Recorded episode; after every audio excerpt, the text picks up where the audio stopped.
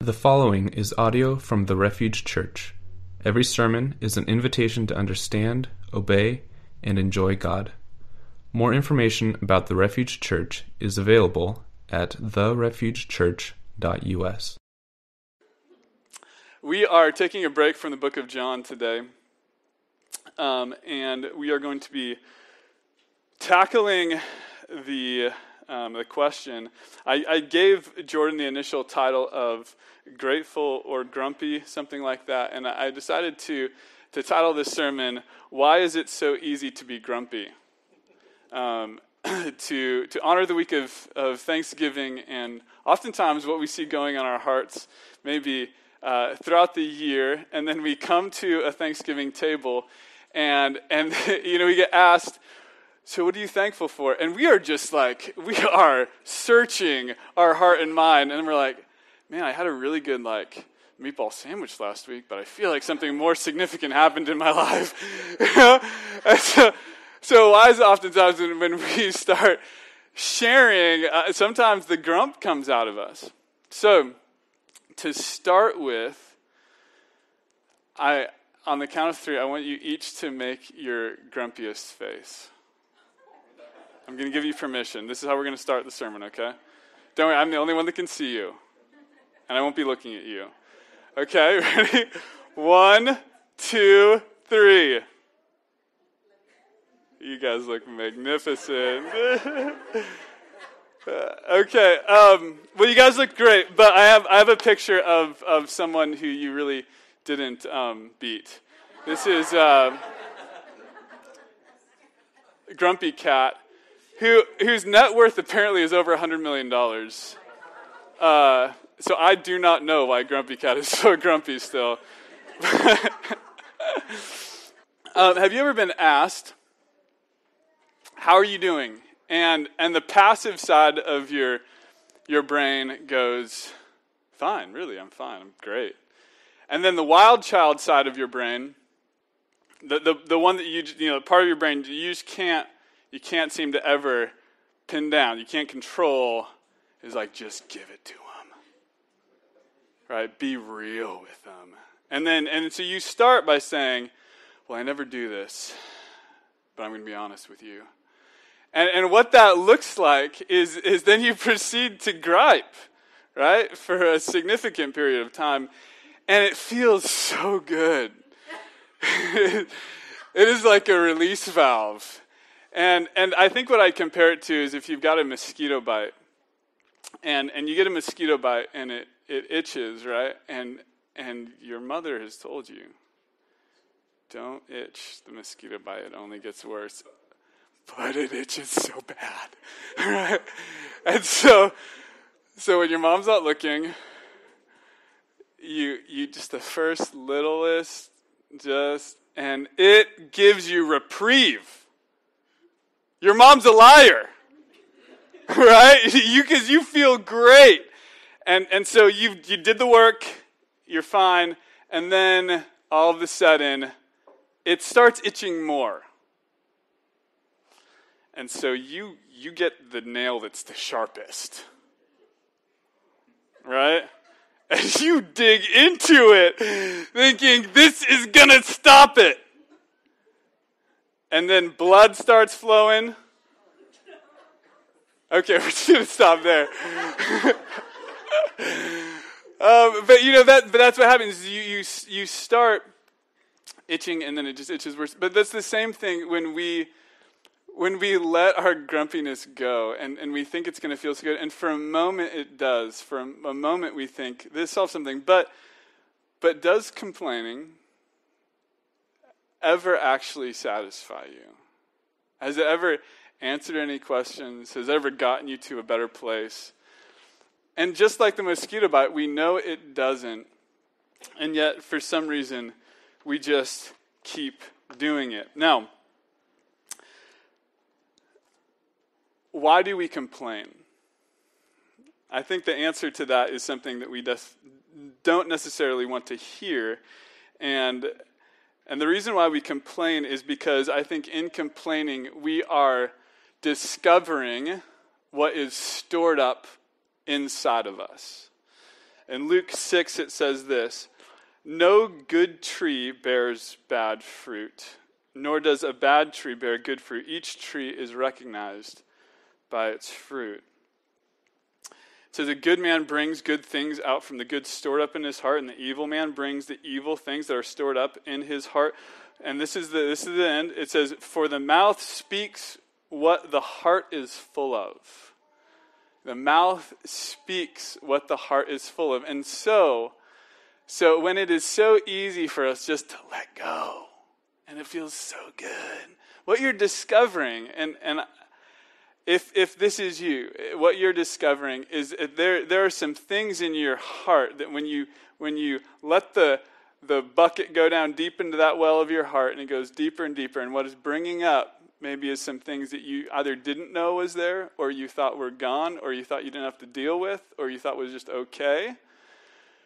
But you're discovering really what is in your heart. So the question is, what is coming out of your heart? That's the big question we're going to talk this week. What is coming out of your heart? Is it good fruit? Is it gentleness, kindness? Is it words of affirmation for other people? Is it encouragement? Um, is it truth? Truth spoken that can be hard, but also truth spoken in love? Or is it bad fruit? Is it cynicism and bitterness and criticism and crudeness and maliciousness and anger? Grumpiness. what, what is coming out of you? The big idea that, that is going to circle everything that we, we talk about is this that when Christ is your life, then the life of Christ is what comes out of you. When, when Christ is your life, then it is the life of Christ that comes out of you. And we're going we're to be looking at a lot of scripture here today. Um, if you are new to the refuge, if you've been here a long time, you know that sometimes we, we bite off a lot. Um, but part of it is, I, I, like, like my friend who called me last night, I want you guys knowing that, like, what's cool, oftentimes I'll meet people who start coming to the refuge and they're like, Do you go to the refuge too? Like, it's kind of. Like I feel like so, what's cool is sometimes the, that we get so far into Scripture that even the the preacher and the preaching is just like over here. And what we want is for you just to, to leave being full of the word. And so, um, what we're going to see is Paul in Philippians 1 and 2, and we're going to see his example and then his invitation to us. So, the example of Paul of, of having Christ in him and how Christ comes out of him. And then he invites us into that same experience that when, when you just spill over onto other people, what you spill onto them is Jesus. Uh, so, Paul's life, Philippians 1 uh, 1 through 8. Um, I, what I want to note before we get into this in looking at the life of Paul is um, it's important for you to know that this is the real Paul that you are listening to here. Paul gets a bad rap. Uh, if, if you have read any like modern literature about Paul, people are haters of Paul, right? Like he's like he's misogynistic and he he just hates people and he's so mean. Um, just, this is the real Paul, and Paul is, in the words of Hannah Hendon, pure sweetness. Where is Hannah here? She calls everyone pure sweetness. But it's true. Pure sweetness. Because look at this Paul and Timothy, servants of Christ Jesus, to all God's holy people in Christ Jesus at Philippi, together with overseers and deacons, grace and peace to you from God our Father, Lord Jesus Christ. And watch him get into this. Like, this is him getting real with you. This is what he says I thank my God every time I remember you. In all my prayers for all of you, I always pray with joy because of your partnership in the gospel from the first day until now, being confident of this, that he who began a good work will carry it on to completion until the day of Christ Jesus. So, the first thing we find here is if you're following along in your notes, that, that Paul loves the Philippian people. And you see this first in this that he is filled with joy and hope for them. I thank my God every time I remember you, and all my prayers for all of you, I always pray with joy because of the partnership in the gospel. And he says in verse 6, he says there, being confident of this, that he who began a good work in you will carry it on to completion. So when Paul thinks of these people, what it gives him is like the gigglies. Like he's just so full of joy for them. right? He, literally, like, I, if this helps put it in perspective, I kept thinking, what would it, like, would I ever write a letter like this? And maybe sometimes we get so used to reading the Bible that we're like, oh, yeah, it's Paul. It's what Paul does. But, but literally, would you write down, you're like, when I think of you, I am just filled with joy. I'm so confident that, that God has done a good work in you, and I'm confident that He's going to carry that onto you. Like, I wish that came out of my pen. But so full of, of joy and confidence in them. And the second thing is this um, carrying on, uh, verse 7. It says, this gets kind of mushy. He says, It is right for me to feel this way about all of you since I have you in my heart. Like I'm filled with joy and confidence. And he goes, and it's right that I feel this way because you're in my heart. That's amazing. And then he says, whether I'm in chains or defending and confirming the gospel, uh, all of you share in God's grace with me. God can testify, and this is this is getting real right here. God can testify how I long for all of you with the affection of Christ Jesus. Paul loves these people. And, and when, when you're like, is it okay for, for Paul for you to love these people so much? He's like, I don't know, but they're in my heart. He, he's just like, that, that's the way he explains it, is that they're, they're deeply buried within him. And, and so he longs for them with all the affection of Christ Jesus. So he's filled with joy and hope for them. He's filled with affection for them. And the last thing, if we go on in verse 9, is he's, he's filled with specific prayers for them. And we see this, he says, And this is my prayer that your love may abound more and more in the knowledge and depth of insight, so that you may be able to discern what is best and may be pure and blameless for the day of Christ, filled with the fruit of righteousness that comes through Christ Jesus, the glory and praise of God. This is so good. So then, so he, he's just thrilled thinking about them. He loves them so much, and then he prays specifically for them things that their love may abound, that they may have knowledge and insight, that they may discern what's best. And so he loves them and he's praying for them. This is what is coming out of Paul. Like he sits down and writes a letter like, if you got a letter from Paul, you would open it up and, and you would just feel so cared for. That's what's coming out of him. Okay?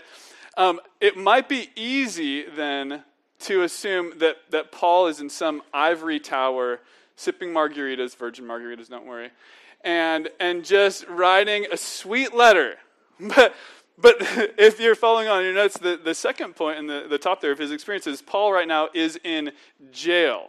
Okay, and we see this in verse 12. He says, Now I want you to know, brothers and sisters, that what has happened to me has actually served to advance the gospel. As a result, has become clear through the whole. Oh, did we miss something? No. Uh, the whole palace guard to everyone else. Oh, there we go. That I'm in chains for Christ, and because of my chains, most of the brothers and sisters have become confident in the Lord and dare all the more to proclaim the gospel with fear. So, so it's not that Paul can't relate with our trouble, and that's why he's not complaining. It's that Paul is in trouble right now, and while he is in trouble, his response is joy and affection and specific prayers for these people. Confident that that what has happened to him has happened to advance the gospel because he has committed his life fully to Jesus. And whatever is happening, he is confident that Jesus is going to work that together for the good of those that love God, right? He's in jail.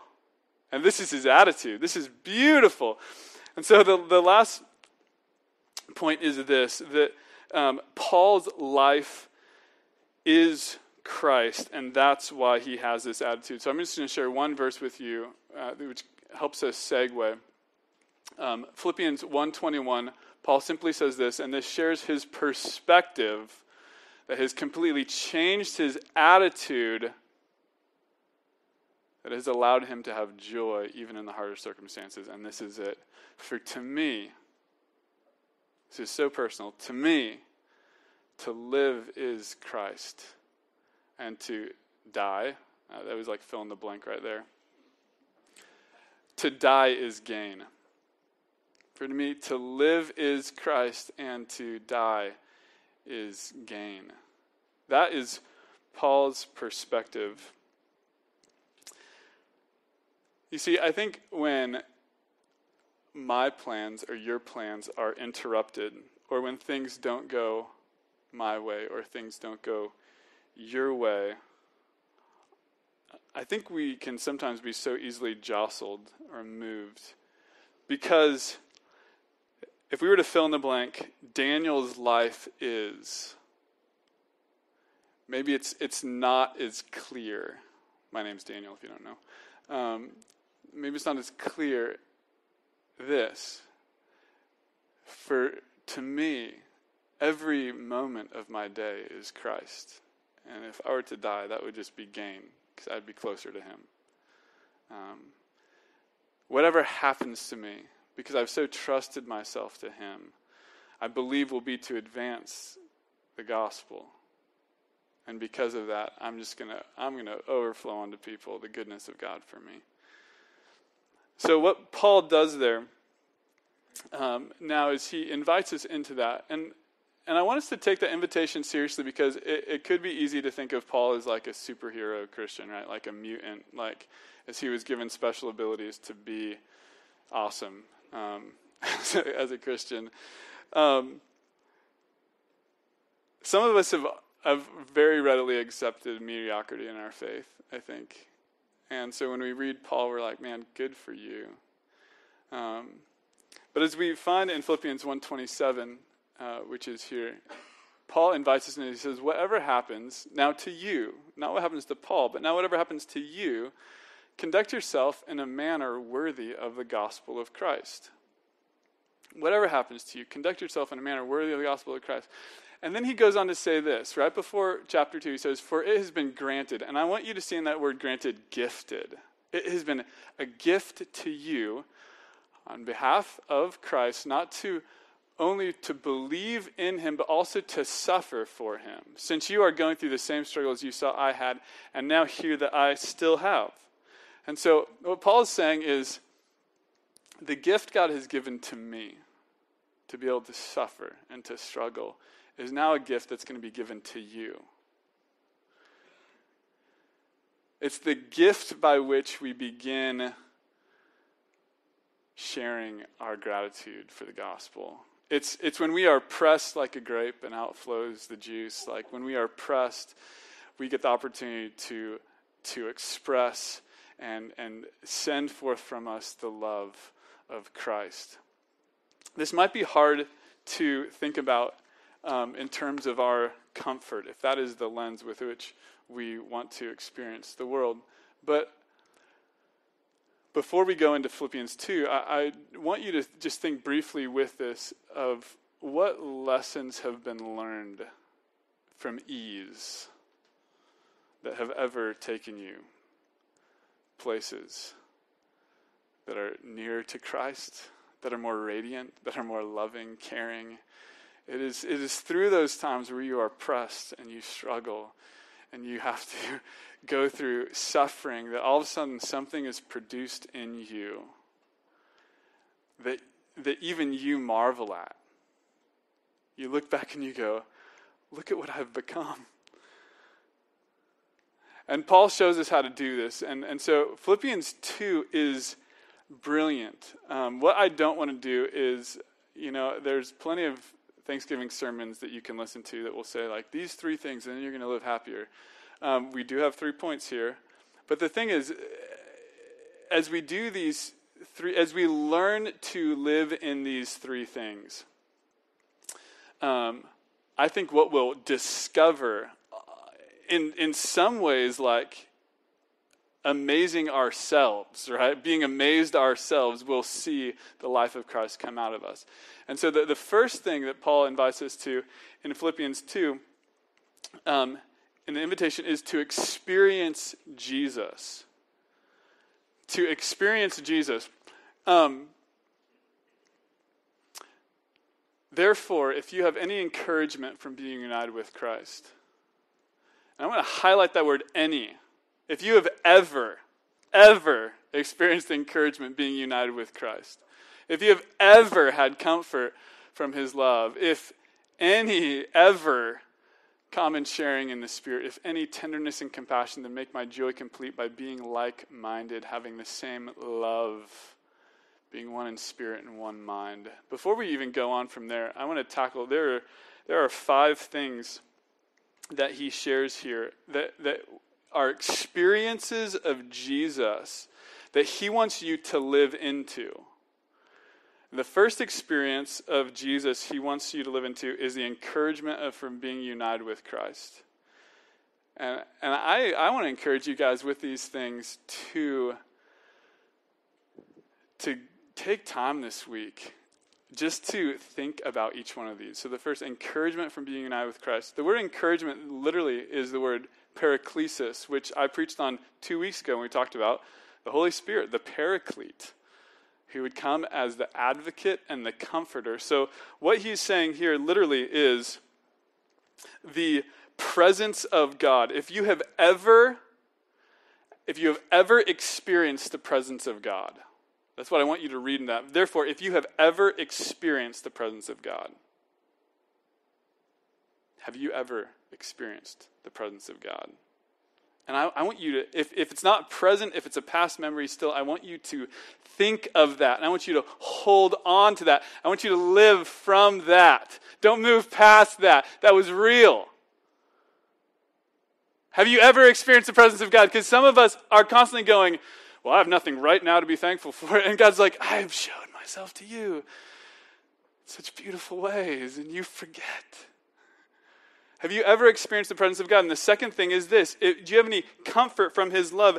And the word is actually so similar to the word paraklesis there, the word comfort. It's paramuthian, which is similar to the paraclete. But literally, if the first is presence, is a constant, the second is a process. So the first is um, have you ever experienced the presence of God? And the second, have you ever had comfort from His love? Have you ever grown in His love? Have you ever experienced Him as we, with the Paraclete? The Paraclete was coming to what? Walk alongside of you. Have you ever been in progress with God? Where he, he, you see something in your life and you want Him just to take care of it, but He doesn't just come down and take care of it, but He walks with you through it. Have you experienced that? That's the second experience that he's wanting you to have and to hold on to. Guys, we are so I am I am so bad at holding on to these things, but this is where Thanksgiving comes from. Not forgetting the presence of God and when He has come alongside of you and walked with you. The, the third is if any common sharing of His Spirit. That word common sharing is literally koinonia which means fellowship or community. And that is not just with God, that is with one another.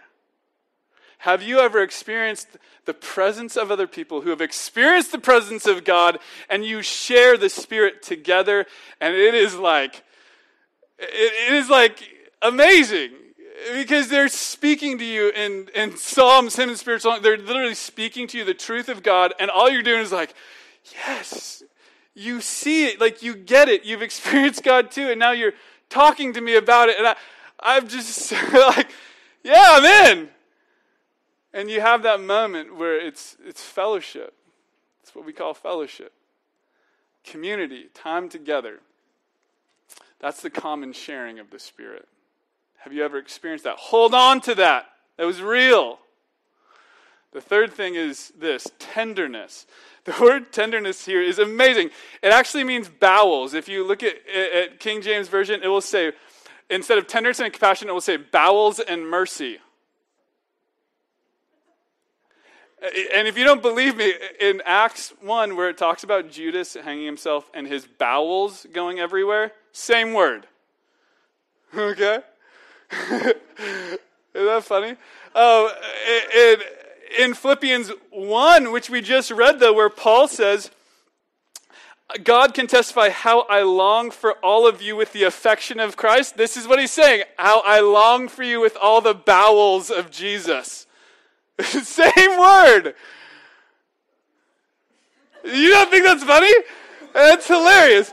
Um, so, but what he's saying here is that it can also be translated tender mercy, but what he's saying here is if your heart has ever been filled with a strong and unexplainable love, have you ever been filled by a strong and unexplainable love? If your bowels. And it's those things like you don't know what's going on, but something's going on. If that has been your experience, hold on to that. That was real. And the, the final thing, the fifth thing, is this uh, compassion. And the word compassion here is uh, mercy, literally, which means that while all this is happening, while you've experienced the presence of God, He's been in, in progress with you, you've shared that with the fellowship of the saints, that your heart has been filled with the love of God. And the third thing is this that then you want to give that to other people. When you see other people and you, you want to show compassion on them. The love God says filled you now wants to flow out of you to others. Have you ever experienced that? And you're like, wow, I was not that nice. Like, I'm not that nice, but I really want to love this person. That's compassion. If you've ever experienced any of these things, Live into that. It was real. And, and that is where, that is where the joy of Paul comes from, because when he experienced that, and if you read the book of Acts, it's incredible. Three times in the book of Acts, three times it shares Paul's conversion story over and over and over again. And the reason why is because he never moved past that. When he experienced God, he didn't let go of that. Have you let go of when you first met God? So he says, hold on to that, and that transform us and make my joy complete by being like minded, having the same love, being one in spirit and one mind. Do nothing out of selfish ambition, rather, in humility, value others above yourself, not looking to your own interest, but to the interest of others. The second thing um, in, in his invitation to us is to think like Jesus. And that starts in, in verse 5, where Paul says this In your relationship to one another, have the same mindset as Christ. And so, literally, share in the way Jesus thinks. And then he explains the way Jesus thinks. Jesus, who being in very nature God, did not consider equality with God something to be used to his own advantage. So the way Jesus thinks is, I've, I am so set. I've experienced the presence of God, right?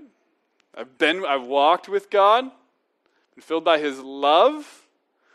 and, and then, so what do I do? Do I continue using that position to my own advantage? Or do I turn outward and think of how to love and care for other people? And what Jesus did was that. He, he didn't use to his own, rather, he made himself nothing. And, and um, the word literally is he emptied himself. He, Jesus emptied himself, taking on the very nature of a servant, becoming in human likeness, because he didn't feel the need to prove himself anymore. Right? And I think that's sometimes where our complaining comes from. They're like, if I feel this, I just need to let someone know. Right? I need you to know that I'm smiling, but I need you to know all my suffering. Right? Is that, are, are we trying to prove ourselves and by those things that we say and the things that we share, or because we're so confident of the presence of God and God walking with us, being in that progress with us. The deep and satisfying love that we can then make ourselves nothing. And being found in appearance as a man, he humbled himself and became obedient, obedient even to death on the cross. Um, I don't know if you ever feel stubborn I'm not going to ask for a show of hands, don't worry. Um, if you feel just stubborn, thank you, Joe. Joe had some just a moment of, I don't know, it might have been a spasm, but um, where where you know what God is calling you to, and it seems so good, and yet you are so stubbornly like you're wanting to prove yourself and wanting to put yourself first, and and you don't know how to stop that, right? And and it's the, experience Jesus. Think like Jesus. And the, the third thing is this, and, and I know I'm going to go really long if I don't start wrapping up here. The, the third thing is this so experience Jesus, think like Jesus, and the third thing is, is bow to Jesus. Because once this happened, if we move on to verse 9, this is what we see. That at the name of Jesus, Therefore, God exalted Jesus to the highest place and gave him the name that is above every name, that at the name of Jesus every knee will bow in heaven and on earth and under the earth, and every tongue will acknowledge that Jesus Christ is Lord to the glory of God the Father.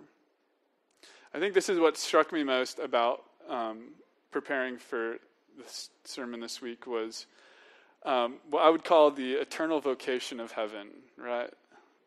that, that are you ready are you ready for heaven?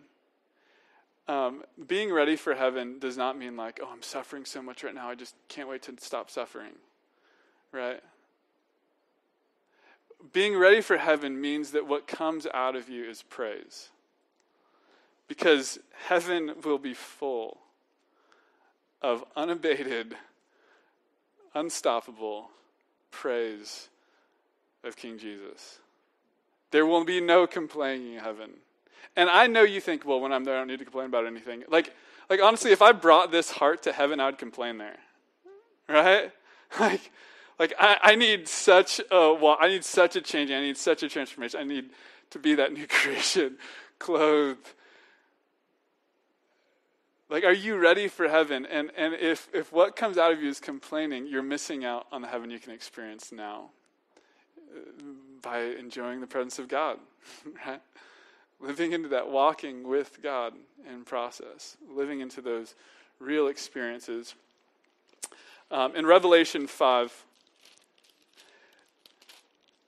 we see the Lamb looking as if it had been slain, standing in the center, surrounded by 24 elders, these heavenly creatures, and they sang, it says, a new song you are worthy to take the scroll and open its seal because you were slain with your blood you purchased for God persons from every tribe and language and people and nation. You have made them to be a kingdom and priests to serve our God, and they will reign on earth.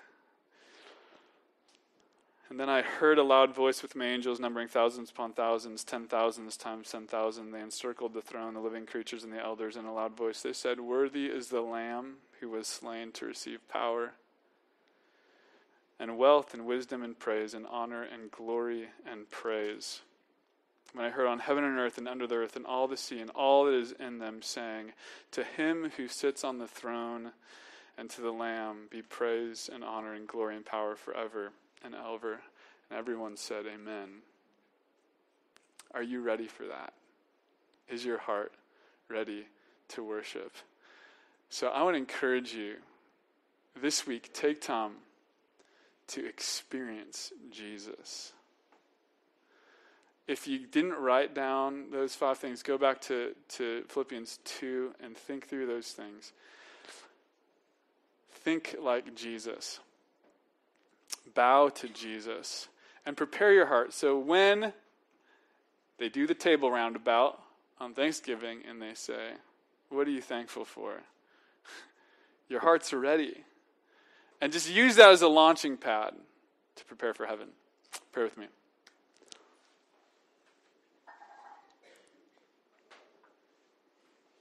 Oh God, we we love you and we see things in our I see things in my heart that